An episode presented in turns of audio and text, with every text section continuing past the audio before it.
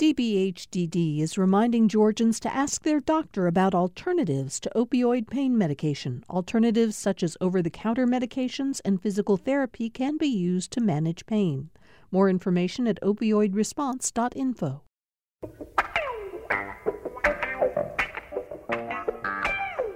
Welcome to another edition of Political Rewind. I'm Bill Nygut. It's a, yet again Friday, and uh, we're finishing up An, another week on the show. Um, I don't know where how things are in your part of the state right now, but for the first time in days, the sun is out here in Metro Atlanta, and I don't even remember what it looked like when the sun was out, but I'm really glad it is, and I hope you are too. Um, the sun is shining on our panel today. We've got a terrific one to talk about all that's happening in political news, starting with my Friday partner on the show, Patricia Murphy, political reporter, and political columnist. She writes Political Insider, uh, that's published on Wednesdays and Sundays in the A J C, and overso- oversees The Jolt, uh, the daily look at a variety of issues in politics, little tidbits of stories. Patricia, how are you?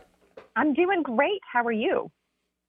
Good. I'm I'm I'm very glad you're here today. A little later in the show, Uh, we're going to talk a bit about a couple of columns you've written in the past week, both of which I think are going to be of real interest uh, for our panel to discuss. So thanks for being here uh, today. We're joined by Tammy Greer again today, professor of political science at Clark Atlanta University. How are you, Tammy? I'm amazing. Thank you for having me back. Yeah, we're glad you're here. And we're joined by Charles Bullock, uh, the Richard Russell professor of political science at the University of Georgia. And uh, Chuck, I don't think it is a stretch to say that given that you started your career at Georgia in like nineteen sixty-eight, you are, without question, the dean of political science professors in the state of Georgia. There are very few people who've seen the history of the state the way you have. Been, been around a long, long time, yes. uh, also, uh, as we move into getting closer to reapportionment, redistricting, we should say you're the author of a very uh, trenchant and successful book about redistricting, Redistricting, the Most Political Activity in America. So uh, at some point today, we're going to talk a bit about redistricting in, in our show. But but I'd like to start, uh, if if I may, with um, the story about Bjay Pak, Patricia, the former U S attorney of the Northern District in Georgia. I think it was January fourth, if I may have that date correct, the day before the runoff election here, that Pak startled a lot of people by abruptly resigning from his job to take effect just immediately. For quite a while, it's been supposed that he was responding to the fact that President Trump continued to pressure officials in the state to declare that Georgia's election had uh, been rigged, that there were lots of uh, ballots that had come in from suspect locations, um, and that, in fact, he had won the state. And now we've learned unequivocally, because Pak testified in late August in front of a Senate Judiciary Committee looking into Trump's uh, attempts to overturn the election, and he confirmed it. I'll just read you one paragraph, and then I want to have you jump in. Here's what the transcript of Pak's testimony to the Senate Judiciary Committee says, among other things. Mister Donahue, who was acting deputy U S Attorney General, relayed to me that the president was very unhappy, he wanted to fire me, that he believed I was a never-Trumper. And Mister Donahue told me that he had told Mister Trump he thought that was incorrect, and the president didn't care, but wanted me out of that spot. And so Pak, Patricia, resigns rather than allowing himself to be fired. Yes, that's exactly right. We knew the timing of this. Uh, we did not know the details of exactly why Bjay Pak left exactly when he did, which was just a day before those Senate runoff elections here in Georgia. Um, and what we learned from um, from the transcripts that and all the testimony that he's given to the Senate is that um, really what Donald Trump was so mad about was that Bjay Pak, just like Attorney General William Barr, had said there is no evidence of widespread fraud in Georgia. And that for Donald Trump was really a red line that he should not have crossed. And so he was told, um, not, we learn also not only about sort of the president's push to overturn the election in Georgia, but there were even, even other ideas inside the Department of Justice that never happened. And including probably the most out there idea um, was a suggestion from the head of the civil division of D O J to get the state Senate to send them a letter not to certify the election for um, for Joe Biden. And that was something that um, that Bjay Pak and another D O J official dismissed as bat blank crazy. They were just yeah. beyond alarmed about the suggestions coming out of the Trump White House. And so all of this is relevant, not just so that we sort of can build a timeline and see what happened, um, but there's an ongoing federal investigation into, um, not federal, I'm sorry, there's an ongoing um, state investigation here going into Donald Trump and Fonnie Willis's office in Fulton County. And she's in, she's investigating him for um, election interference, possible conspiracy. And so this really layers in details we didn't know before. It's likely that Willis's office knows these details already, but we didn't know exactly how much was going on at the time. And I, this will not be the last we hear about this. No, it certainly won't. So just to, to spell that out a little bit more, Richard Donahue, the acting deputy attorney general who called uh, Pak at apparently like a midnight call to say, Trump wants you fired. Uh, they were friendly, Donahue and uh, Pak. So it was a friendly phone call. Um, but they, Pak and Donahue had also uh, talked when Jeffrey Clark, the head of the civil division, had sent this letter down to Georgia saying the state's uh, uh, legislature ought to come together and uh, decertify uh, Biden as a victor. And that's when uh, this comment came from both Pak and Richard Donahue saying, that's crazy. That's bat-ass crazy. um, Charles, what, the other thing is um, that when Pak told the committee that when he heard about the telephone call, the now infamous call between Trump and Brad Raffensperger, he, here's what Pak said about it. I was very upset. At the same time, very disappointed because the call, the summary of the description about the call, indicated that despite at least me and also the Attorney General William Barr reporting up that there had been no widespread fraud, the president was seeking to overturn the election or at least find ballots or represent that there was irregularity. And this is coming from a man who served in the legislature as a Republican, Chuck. Chuck, are you on mute? Uh, yeah. Yeah, I'm, I'm on mute. Yeah, yeah, yeah. Yeah, you were breaking up there, which is probably more my problem being where I am and the kind of service I get than anything else. But, yeah, uh, this is all part of a you know, most distressing series of events where the President of the United States is was behaving much like a what we would typically, I guess, describe as a dictator who uh, uh, wants to stay in power and will do anything possible to retain that power. And it doesn't really matter uh, how many times the charges he has made were disproven, the counting of the ballots by hand. I mean, just it's kind of incredible. I mean, it's one thing to make the charge, gee, I think maybe the, the, there was something wrong with the election. But after all the evidence that came forward, which disproved all of his charges, and then to continue even today, Uh, eleven months afterwards to continue to make those charges. Um, and this is just incorrigible behavior. And uh, you know, that people like Bjay Pak were willing to stand up against the president of their party, the man who had appointed him to that position, and say, no, you cannot go there. Uh, we all owe him, Bill Barr, and a number of others uh, within that Republican administration a great deal of Of, of, of appreciation for being willing to take those kinds of stands, which are so unpopular, continuing to be unpopular with uh, their own fellow partisans. You know, Tammy, it would be one thing if we were looking at what happened at this transcript and what happened to Pak in August as if it were history, uh, but it's not. This is an ongoing uh, matter. This is this we continue to have uh, Republican officials in the legislature especially, and in some in Congress, who continue to, to promote the fraudulent notion that the election in Georgia was stolen, Tammy. Correct. Um, new, uh, those that are candidates running for office at this time, um, as well as those that are incumbents and seeking reelection. Um, so it's very interesting um, and disturbing to see that uh, one of the, the fundamental foundations of our republic is in jeopardy, and that is, you know, for folks to be able to have the ability to vote um, safely and securely, and then their votes to be accepted by those that are in office. Um, if I could, I also wanted to, to note that I understand that we have um, admiration for those that um, stood up and, and called into play, you know, what happened toward the end of the former president's um, administration. Um, I think it's also important to also note that, you know, when there is passiveness in some of the, the the breadcrumbs leading up to the bigger cake, that we see that, you know, there was a pattern of behavior.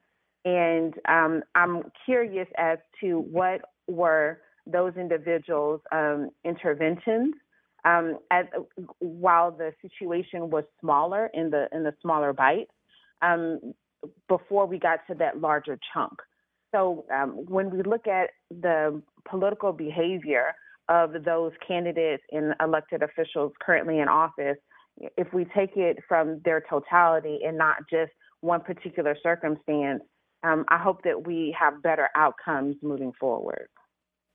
All right, fair enough. Patricia, uh, any last thoughts about this before we move on?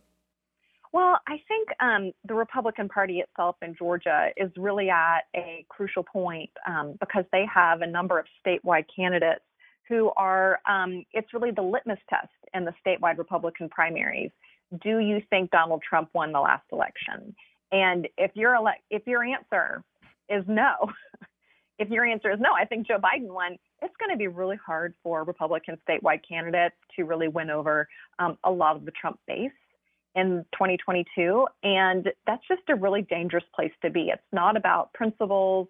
It's not about um, uh, the more conservative issues. Uh, it's not about the economy. It's not about a lot of the areas where Republicans have been so successful recently. It really is just about Donald Trump and the last election. And uh, that could be a big problem for Georgians, depending on the choices they make. All right. Um... Well, we, it's interesting that we finally see how that uh, uh, Bjay Pak uh, resignation really played out, and, and it's a fascinating uh, story.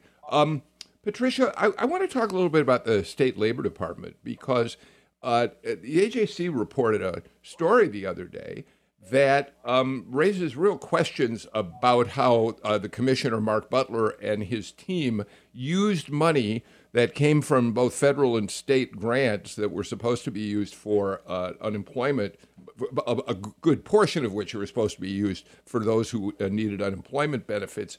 And what we've learned is that for a year, the Labor Department spent one million one hundred twelve thousand dollars purchasing meals from employee, for employees from March of twenty twenty through June of twenty twenty-one.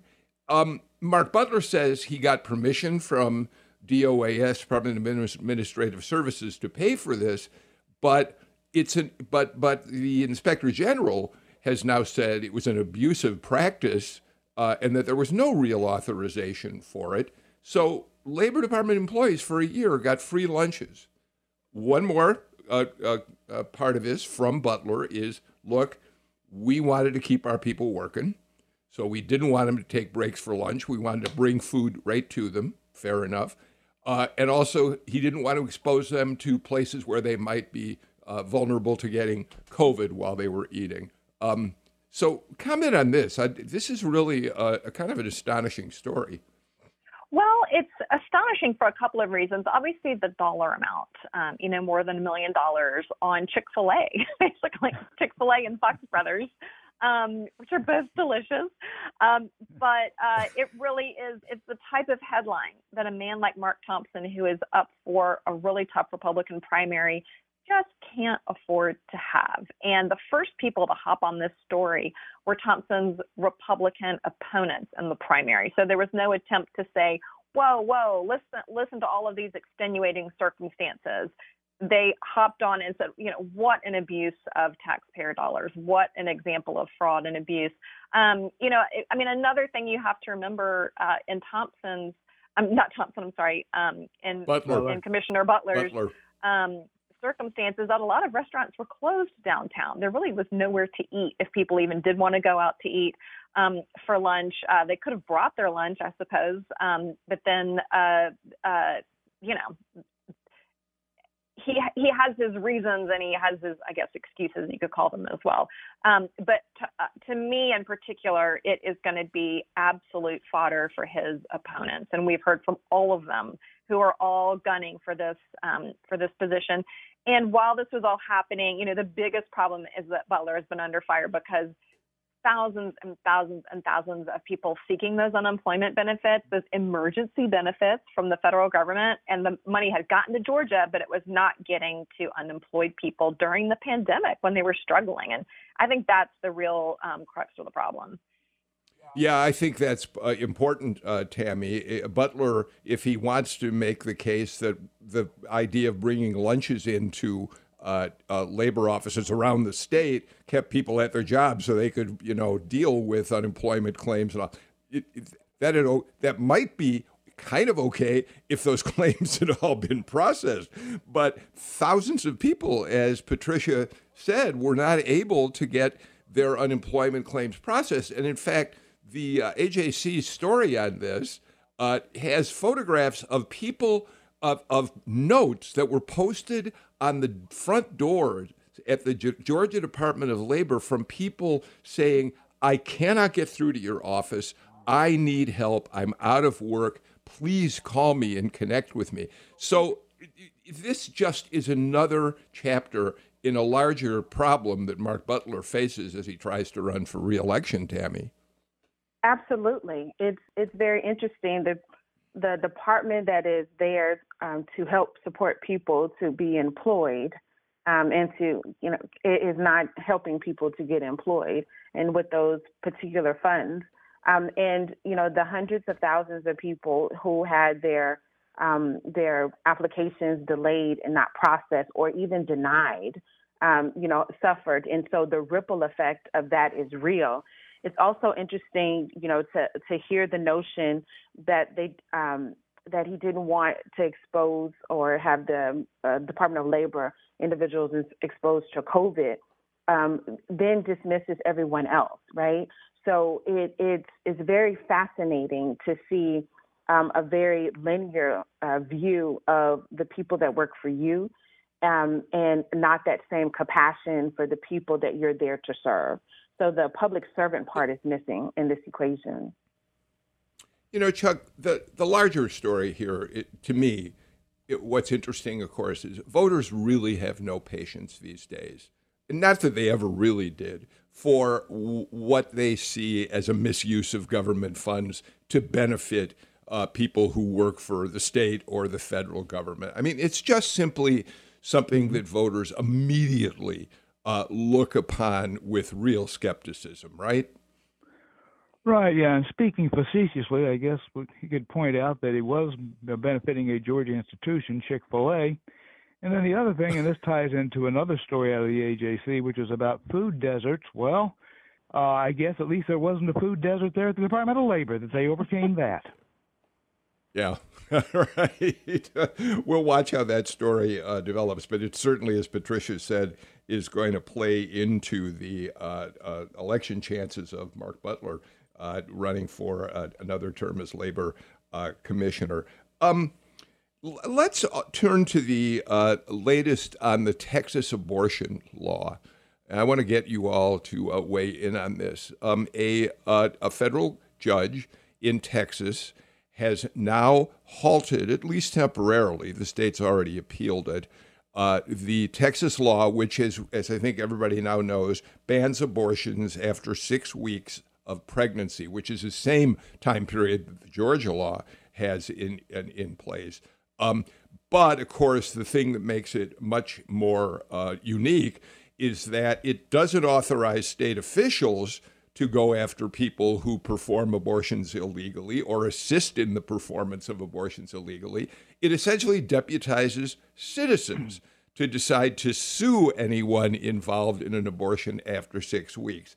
The Texas judge who uh, heard this case initially said it's unconstitutional. It's denied women a longstanding right, Chuck Bullock, that they have had. Uh, he's halted it, at least temporarily, uh, but we'll see what happens to it on appeal.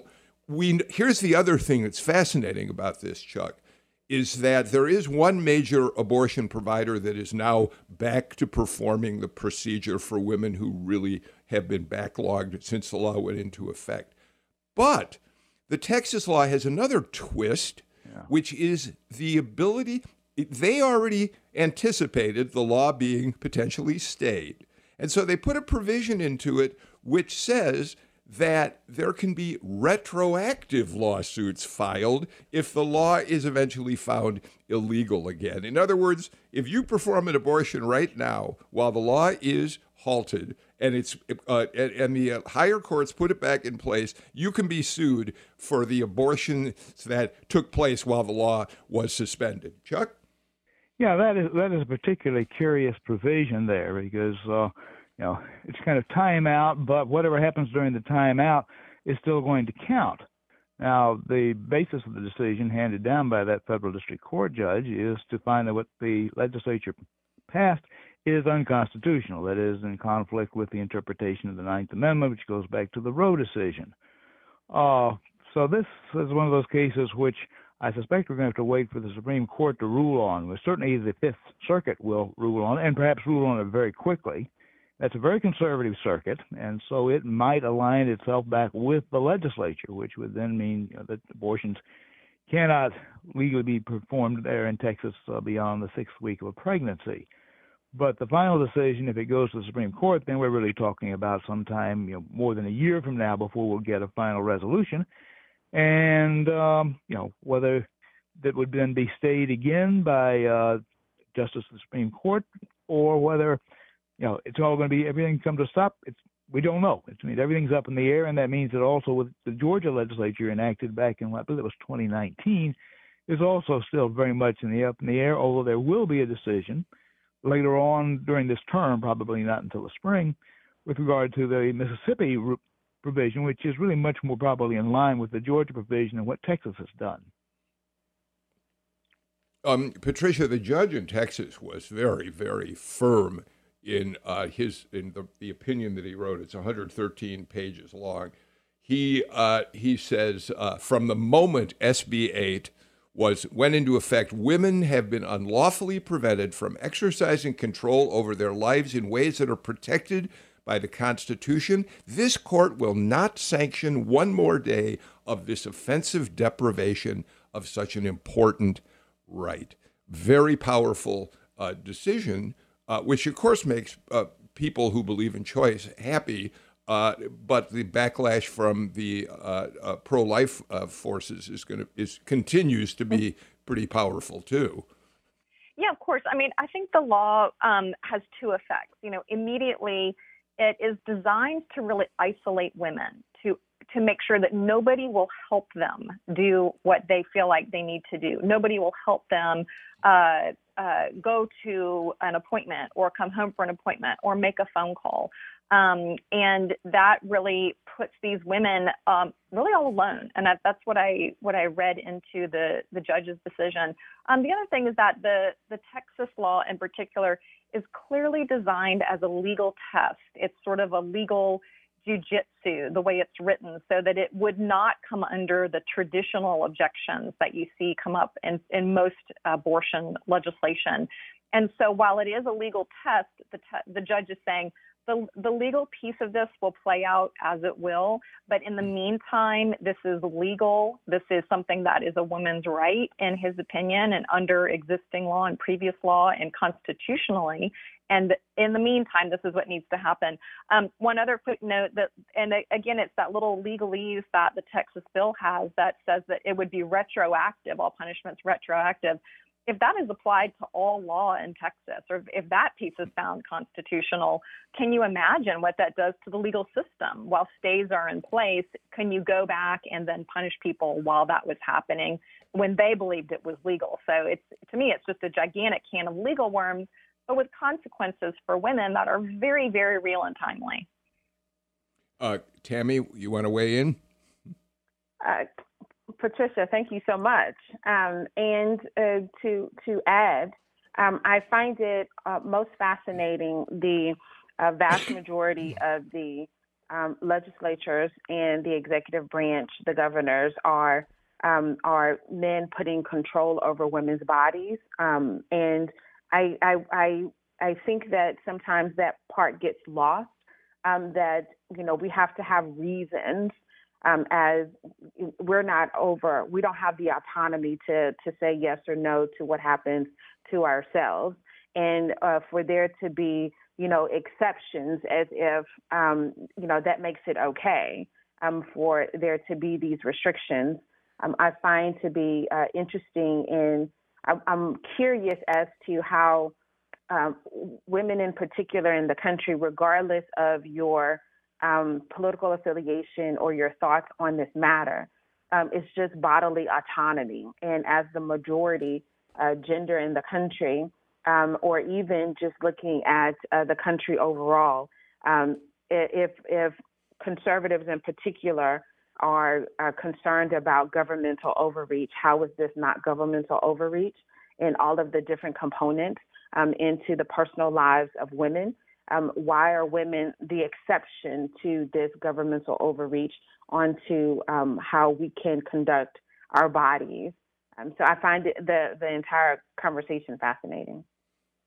I, I do think it's important. I think what you've said, thank you for that, Tammy. And I know it's a position that, that many, many women who are pro-choice take. I, but I also think we have to always say that some of the leaders of the uh, anti-choice, who are anti-abortion movement, have been very powerful women in their own right. As a young reporter back up in Chicago, because I really was a young reporter at one point, uh, the uh, life of Phil, I covered Phyllis Schlafly uh, very carefully, the, the, the far right-wing conservative who started an entire movement built around her opposition uh, to abortion. So it does cut both ways, and I, I don't ever want to forget that when we talk about abortion. Chuck, uh, the other thing, let's bring it home to Georgia. Y- you're welcome to weigh in as you want, but let me add to what we're going to talk about.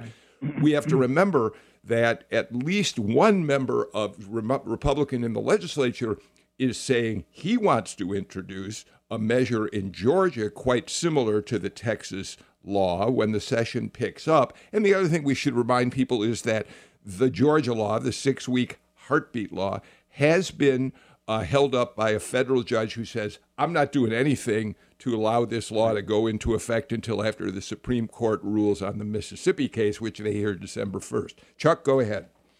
Yeah, well, this applies, I think, to both Georgia and to Texas, and that is that the share of the American public who is in favor of completely banning abortion is a very small share. Uh, and therefore, these efforts may prove to be detrimental to the Republican Party, because they're staking out positions which are likely to mobilize uh, women, and particularly that swing group of white, well-educated suburban women. We know Georgia is very much of a purple state. We've seen that. Uh, people in Texas that I talked to thought that twenty twenty might also be a swing year for them, and the Texas Democrats did well in twenty eighteen. Now, they didn't do that particularly well in twenty twenty.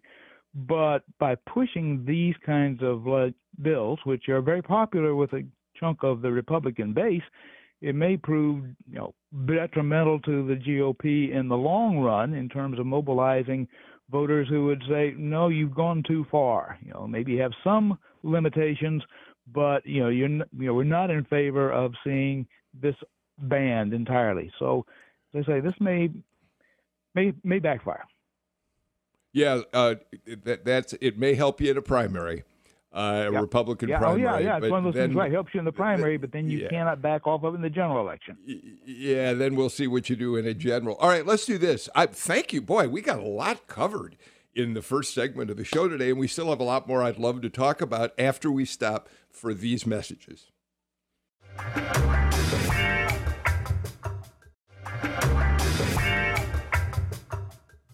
Clark Atlanta's Tammy Greer, University of Georgia's Charles Bullock, and the A J C's Patricia Murphy on uh, the show today. Uh, Patricia, I really want to, in a couple minutes, turn to uh, to you to talk about a, a, your final column on your tour of the state of Georgia, but looking at the, the politics of the state and Um, and finding interesting things about the places you visited. And, Chuck, I'm really eager to talk to you a little bit about redistricting. Let's do one thing rather quickly.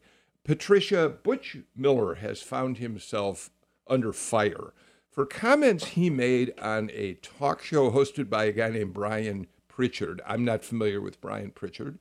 Um, but you reported in the Jolt yesterday that Pritchard asked uh, Miller a question about tax policy, and you call it a wonky question. And instead of answering that, here's what Butch Miller said. Quote, "We have attracted many people to the state of Georgia that don't think like us.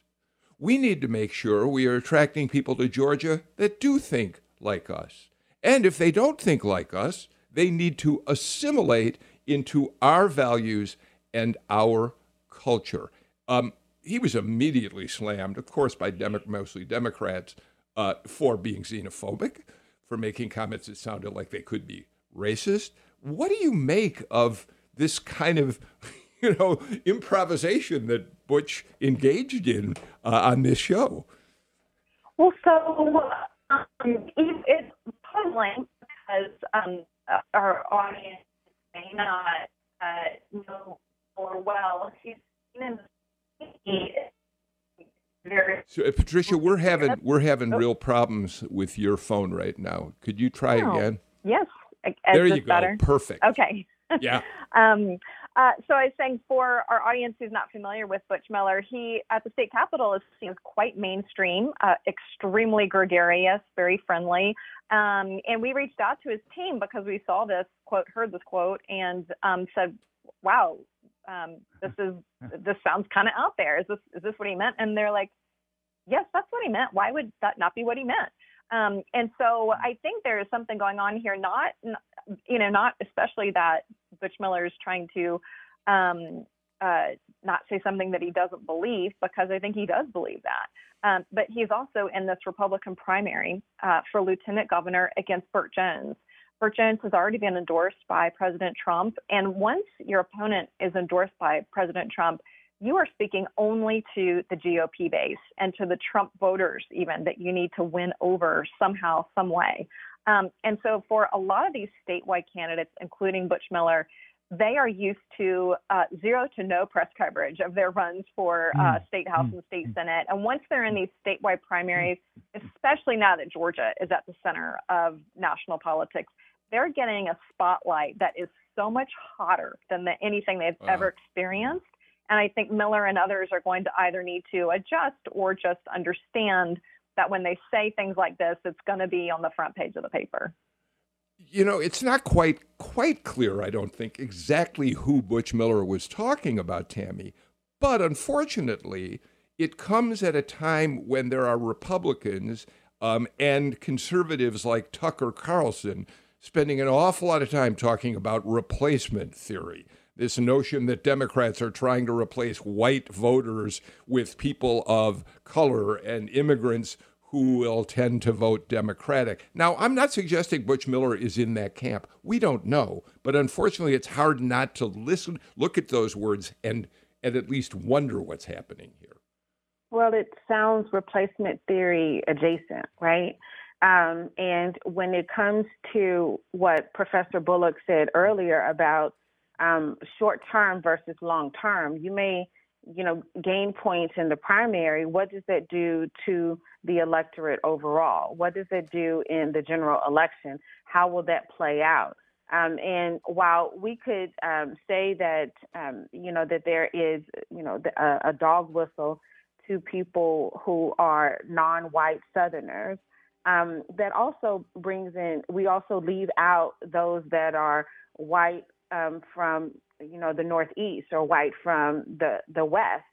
And so you are also negating those individuals as well. So it's not just an ethnic thing. um, or a racial thing. It's also, you know, people from other regions of the country. And, you know, with the economics and the um, the P R that Georgia is doing in order to attract tech companies, in order to attract the, the film and movie industry, then this is what you're going to expect to get people who have different thoughts from around the, the country. Chuck? Yeah, Bill, here's the irony, I think, in that statement, and that is that forty or fifty years ago, Herman Talmadge might have said the same thing. Because if you think back to it, where did the early Republicans come from? Well, Newt Gingrich, he wasn't from Georgia. Um, Mac Mattingly, he came down here from Indiana. Uh, Paul Coverdale came here from Missouri. John Linder. So, yeah, I mean, this is part of what happens when you're a growing state like Georgia is. You know, we grow not because we're having so many babies, but because this isn't a place where you come because you think you're going to be able to get a better job, a better lifestyle. And, you know, our businesses are certainly very glad to welcome in folks who are moving from the Northeast, from Texas, from wherever else, and say, hey, we're glad to have you here. Spend your money, buy your house, build your business here. So, yeah, uh, this notion that, you know, we're going to put up the walls around Georgia, or that we're going to have some kind of test of, you know, what your beliefs are, and if you don't answer the questions correctly, we're going to send you back home. It's never worked, and indeed, for the economy of the state, we don't want it to work. Professor Bullock, thank you for confirming my introduction of you by saying there are few people who have the history of Georgia politics quite the way uh, you do. Uh, thank you for that. Uh, Chuck, while the ball's in your court, let's start talking a little bit about redistricting, which starts uh, beginning of November down at the Capitol. I mean, they're already, I guess, starting to look at uh, maps, and we know we've seen one congressional map emerge so far. But, but Chuck, I want to ask you f- for your thoughts and then bring everybody else in. Fair District Georgia, an organization that's uh, trying to uh, oversee, make sure that Georgians don't uh, deal with uh, the worst forms of gerrymandering, uh, is working with uh, Princeton and their redistricting, their gerrymandering project. And they, if I got this right, Chuck, bet- between Princeton and Fair District Georgia ran like a million versions of legislative maps through computers to come up with some norms as to how much of a shift we could expect if districts are drawn fairly in the in the redistricting process. I think I've got that right so far. Right. And then let right. me just give you the figures, and you mm-hmm. tell me what. According to, to their uh, norms that they've created, their benchmark ranges, mm-hmm. they say that fair drawing of the maps should give Republicans anywhere from ninety-two to ninety-nine districts, and Democrats anywhere from eighty-one to eighty-eight districts in the state House. So they say Republicans still right. have the larger share of districts. And in the state Senate, they say Republicans should expect anywhere from twenty-eight to thirty-two districts, Democrats twenty-four to twenty-eight districts, and what they point out is the gap has narrowed since the last right. census. So what do you make of all those figures, and do they tell us anything that we should be thinking about? Yeah, what the uh, folks up in Princeton do is they program certain standards in. So you equalize the population, make sure the districts are contiguous, et cetera, et cetera, and then just, you know, let the let the computer run all night, and then you get something like a normal distribution. And what they're talking about are, you know, what the most common uh, num- numbers are that come up. I mean, about ninety-eight percent of the time is covered by these ranges. Um, so, yeah, what their their expectation is, uh, is that if these are drawn fairly, that uh, the partisan sum is not too heavy on the scale, that Democrats are going to pick up a few seats. Now, interestingly, again, if we go back in time and we look at when Democrats were drawing districts back in the back in that last century, uh, Republicans usually picked up a few seats after each of those, even though Democrats were very much in charge of, of the drawing. Uh, but let me introduce the, the something which relates to this map that you mentioned earlier, which is, you know, by no means the, the final map. It's really a kind of a first cut. It's a Republican cut, and it showed a a nine five split, so that Republicans would take back one district, and indeed on that plan would probably be the sixth district. Interestingly, what the uh, folks up at Princeton came up with was that a fair plan would result in either eight or nine Republican districts. So on this first mm-hmm. cut, you know, this fits in with what they kind of say would be what to be expected. What I've been saying for some time is that with regard to the state legislature, that Republicans, if they act conservatively, uh, would give Democrats some seats. Because, you know, keep in mind, when you're drawing these districts, you're not just saying, well, what's what's going to work for us in twenty twenty-two or twenty twenty-four? Really, what you're trying to do is see around the corner and over the hill and anticipate what may take place during this entire decade. So the maps may well be in place until twenty thirty. And so a party drawing maps is trying to figure out how can we continue to hold our majority. And so by cutting losses here at the beginning of the decade and probably giving Democrats some of those districts on the north side of Metro Atlanta, where Republicans narrowly held on in twenty eighteen and twenty twenty, and extracting Republicans from some of those districts and packing them into the district maybe just north of them, then you create a more Republican district just, just there. And you say, okay, Democrats, we're going to give you some, but we think in our long term it's going to work out to give Republicans control for a decade. Republicans were pretty good at this in two thousand eleven. Uh, they didn't really suffer any losses until twenty eighteen. So, yeah, they had three good elections out of this. And then at that point, their ability to have seen, you know, well into the distance weakened a bit, which is, again, not surprising. So we may anticipate the same kind of thing playing out in the twenty twenties. Um, Patricia, I know numbers are hard on the radio, so I apologize to our listeners, but but let me give you some more anyway, and these are kind of straightforward. According to the these these maps that they whipped through a computer, they've concluded that if you have a fair redistricting process, anywhere from a low end of nine to a high end of twenty-two House seats should be competitive uh, in the next election cycle. And in the Senate, uh, on a low end, one, and on a high end, seven districts ought to be competitive. So w- what's interesting about that is the range tells you just how important it is for each party to draw lines that they think are going to favor them as much as possible. And, and also pointing out that Bullock is right, you know, you want to give a little to, to get somewhere in the long run.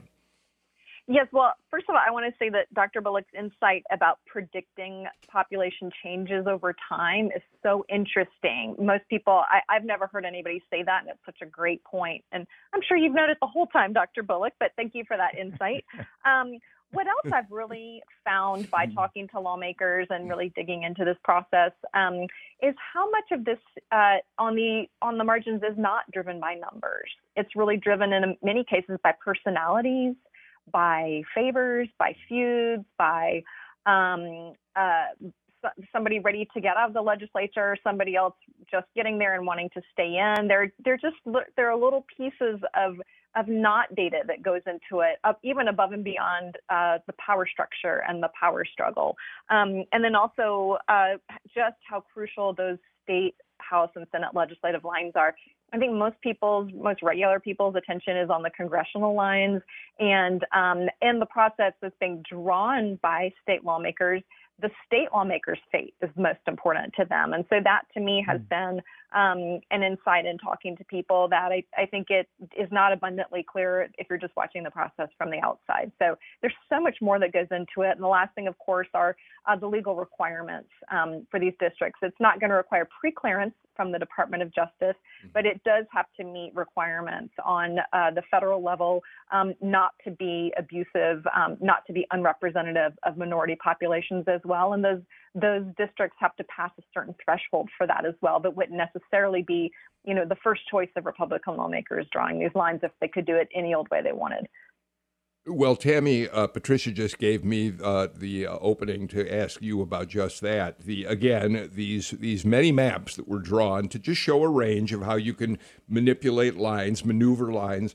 Uh, the uh, conclusion that Princeton and Fair District reached is that the state house should have at least forty-eight black majority districts um, and at least sixteen black majority uh, Senate districts. And then they also add some black influence districts as well. Yeah, and and that goes to the population shift inside the state too, right? So if we look at the census and we look at the population shift, then um, we can see how that can play out um, in some of the areas. Um, it will also be interesting to see about the Latino population and the influence of the Latino population, particularly in Metro Atlanta, um, and the Asian population as well. So, um, you know, all of that plays a role. I also want to note that, um, you know, I know that sometimes redistricting can be an overwhelming conversation um, to us non-political nerds. At the same time, it has a, a, a ripple effect, right? So we were just discussing um, these anti-abortion laws. We were just discussing the impact of elections. And all of that has um, is the result of um, our maps um, and the way and how and who is elected on the state and the local level. So, you know, while um, to the point that the fate of some of these lawmakers are at play, it is also the fate of, you know, state and local politics and policies that have a large impact on our lives every day. So we should pay attention, even though it's a wonky conversation. But a crucial conversation. A crucial Chuck conversation. Bullock.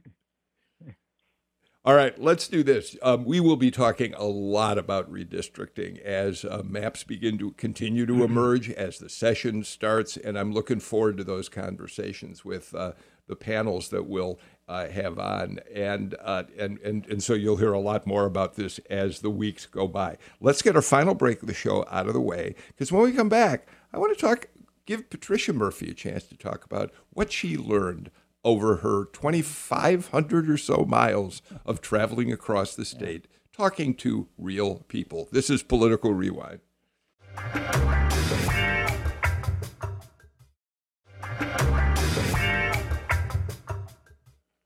Patricia Murphy, three months, eight trips, twenty-four hundred miles, and you say enough fried food to kill a person.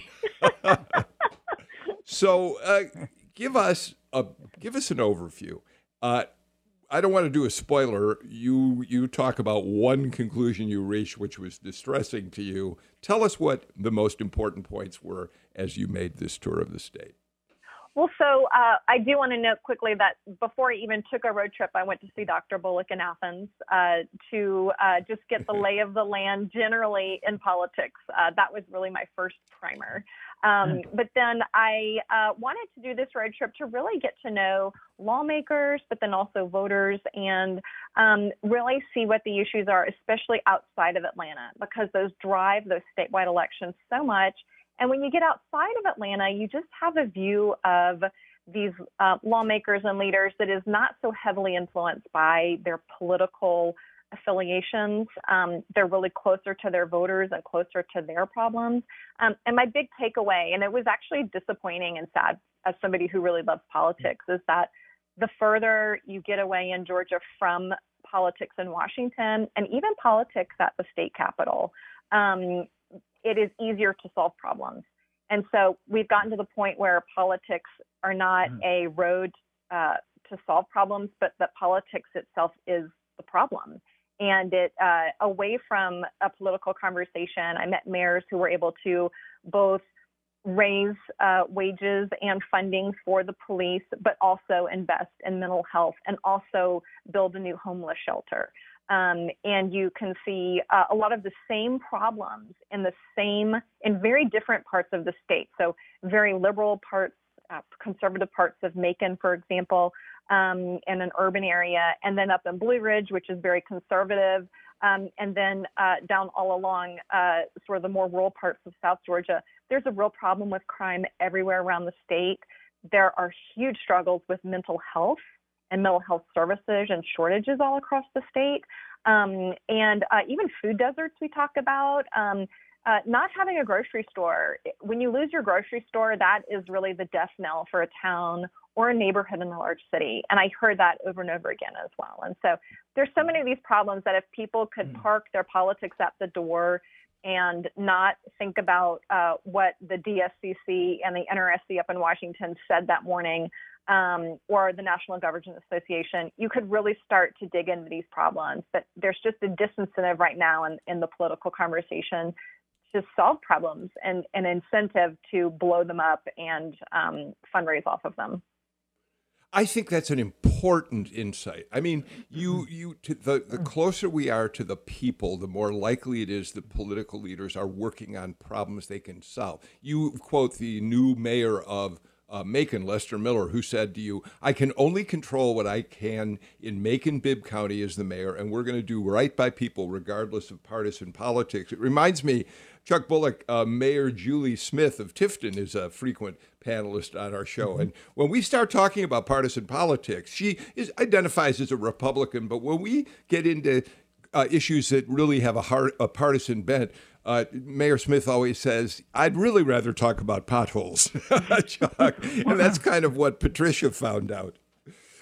Well, exactly right. And there's no partisan way to fix potholes or probably improve schools or all of those local problems, which are so much closer to the average citizen. The average citizen lives with these problems. They know the local office holder. They don't run into their U S senator or member of Congress that often.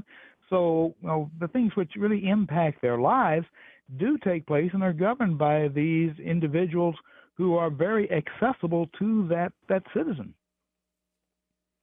Tammy? So um, I've always said that rural voters and urban voters have the same mm-hmm. challenges. We just speak in different languages. Um, so if we can uh-huh. actually speak um, the the language of of what of the challenge and, and not the political language, Um, then we can uh, move this needle forward. Um, so the humanitarian part sometimes is missing out of our politics. And if we can get to that, we'll be good.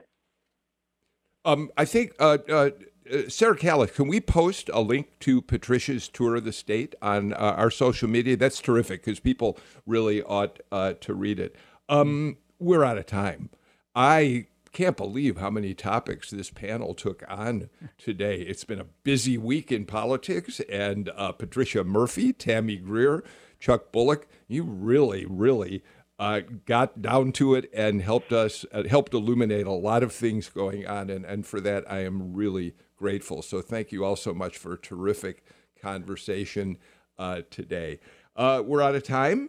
But of course, uh, oh, we're not going to be here on Monday. I'm glad I remembered to say that. We're going to give the team a three-day holiday uh, and uh, Monday celebrate, call it what you will, Indigenous Peoples Day, which some people now call it. Others continue to call it Columbus Day. I leave it to you. Um, but we're going to take the day off. N P R will provide a program for us. So we'll be back on Tuesday with another brand new edition of Political Rewind. In the meantime, have a great weekend. Take care. Stay healthy. Please continue to wear a mask when you're around a lot of people, especially indoors. Um, tell your friend who hasn't gotten a COVID vaccine, it's really time to do it to make us all feel safer. And go down the street to your local drugstore and get your flu shot this weekend, too. That's another easy thing to do. See you all next week.